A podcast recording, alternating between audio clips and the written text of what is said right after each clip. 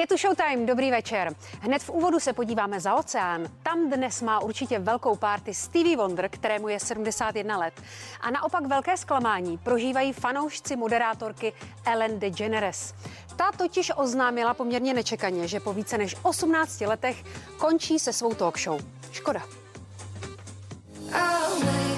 Na konci dubna pokořila americká moderátorka a držitelka 14 cen Emmy Ellen DeGeneres se svojí Ellen Show 3000 dílů. Teď ale v emotivním vyjádření ohlásila konec. Oznamuji, že 19. sezóna bude mojí poslední sezónou. Posledních 18 let mi změnilo život. Vy všichni jste změnili můj život. Já budu navždy vděčná, že jste se dívali, smáli se, tancovali, někdy i plakali. Tahle show byla největší zkušeností mého života a já za to všechno vděčím vám. Uvedla také, že kreativní člověk před sebou musí mít stále nové výzvy, což už necítila. Ovšem usednout do jejího křesla bylo naopak výzvou pro každého hosta.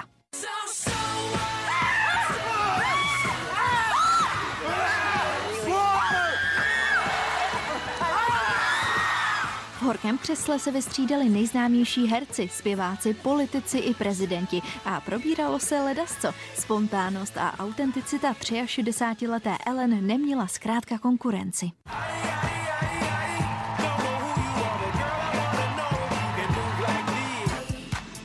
V kontrastu zábavní show jsou ale obvinění, která se k moderátorce vztahují. Podle některých spolupracovníků byla Ellen na place mnohdy velmi nepříjemná. Psal o tom i její kolega z branže, komik Kevin T. Porter. Právě teď všichni potřebujeme trochu laskavosti. Však víte, Ellen DeGeneres to říká pořád. Zároveň ale patří k nejprotivnějším lidem na světě. Odpovězte s vlastními historkami o jejím chování a já za každou věnuji $2 potravinové bance LA. V porovnání s rokem 2003, kdy se show začala vysílat, ztrácela v posledním roce na oblibě. Výsostná pozice sledovanosti měla klesnout až o 1 milion diváků. Poslední díl má světlo světa spatřit příští rok na jaře. A na závěr slova Ellen, kterými svoji show vždy končí: buďte k sobě milí. Vypadá to na další divadelní představení, na které se můžete těšit v létě. Shakespearova hra Richard III. Provází hvězdu seriálu Slunečná Báru Janovou už od 14 let. Tehdy si roli princezny Alžběty zahrála ve Stavovském divadle. Na tiskovou konferenci ale nedorazila sama. Přišla s chlupatým přítelem.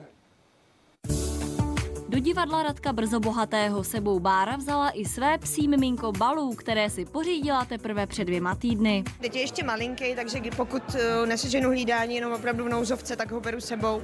Jinak ho nechávám doma, ale až bude větší, tak já chci, aby byl co nejvíc se mnou, protože i v těch divadlech, i na tom natáčení ty psi jsou a mě ničemu to nevadí, pokud je samozřejmě vychovaný a zvládá to.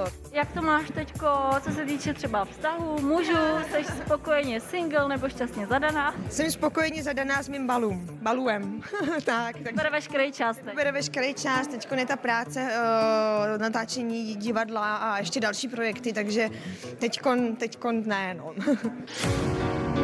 Z pejsky dorazila na tiskovou konferenci i Vanda Hybnerová, coby královna Alžběta. Ta přijela z Vysočiny, kde částečně žije. Z lesa rovnou do nějaký výzvy, protože já jsem opravdu teď celý rok jako hrozně krněla. Pejskové jsou se mnou, protože ty tam nemůžou zůstat, ale jinak celé osazenstvo našeho ranče, všechny čtyřnohý přežvíkavci a kocouři a slepice, ty tam zůstaly. Ty se mi do auta na dálnici nevešly. V dalších rolích se představí například Luzka Vondráčková nebo Simona Postlerová a premiéra by se měla uskutečnit 15.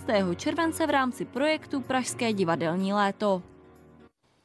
Zpěvačka Olga Lounová si splnila sen a oblékla nádherné šaty světoznámé modní návrhářky Blanky Matragy. Ta se vrátila do Prahy a přivezla z Brusu novou modní kolekci. Prý z ní budeme velmi překvapeni. Tak se těšíme.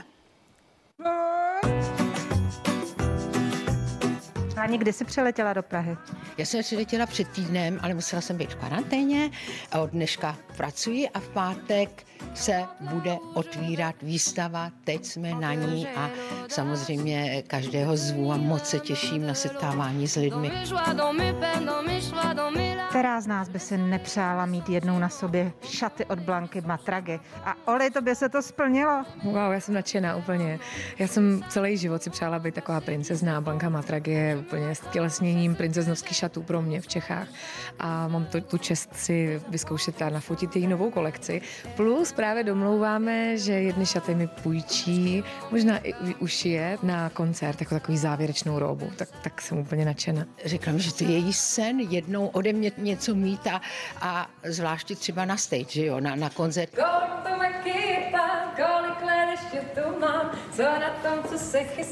Na ní se mi líbí ta využitelnost. Ona je bezvadná, velmi, velmi tvárná. To je strašně pohodlný, to je Blanky unikátní materiál, který vytvořila a šije z něj. Ona říká, že z něj socha, že z něj dělá vlastně takový jako skleněný šaty, ale skleněný sochy a je to strašně pohodlný. Drží to, všechno to schová a je to takový jako prodyšný. Jsi zamilovaná, máš chlapa. Ježi, to je hezký, ty víš, že vždycky řeknu, až se budu vdávat, tak vám to řeknu. A nejsi osaměla. Až se budu vdávat, tak vám to řeknu. Modelka Cindy Crawford se předvedla na nejnovější obálce brazilského módního časopisu Vogue. V 55 letech ukázala dokonalé křivky. Černobílé odvážné fotky v prádle dokazují, že věk není překážkou. David Pastrňák zvětšil svou přítelkyni Rebeku 4 týdny před porodem. Hokejista tak nemá talent jen na střílení gólů, ale má i dokonalé oko fotografa. Svou lásku zachytil na krásném portrétu, který budoucí rodiče sdíleli na sociálních sítích. Tak už se na Pastu juniora těšíme. Patrik Děrgel a jeho žena přijali pozvání do show Jana Krause a vlastně to vypadalo, že se svou ženou Markétou skoro na ničem neshodnou. Ale je vám doufám jasné, že zdání někdy klame. Hlavně jsou to oba herci. Prozradíte nám teda, kdy vás čeká porod?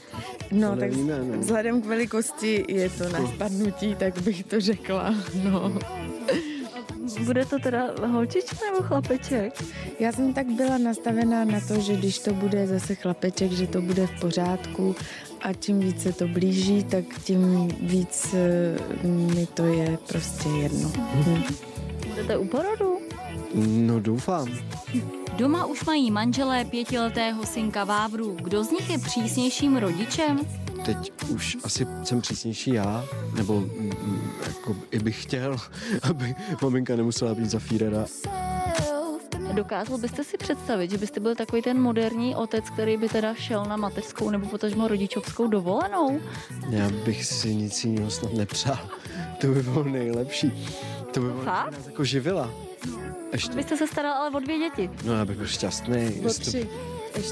Ještě o sebe. Já bych byl ale fakt šťastný, já bych je vzal někam na chalupu, aby bych tam stěl furt.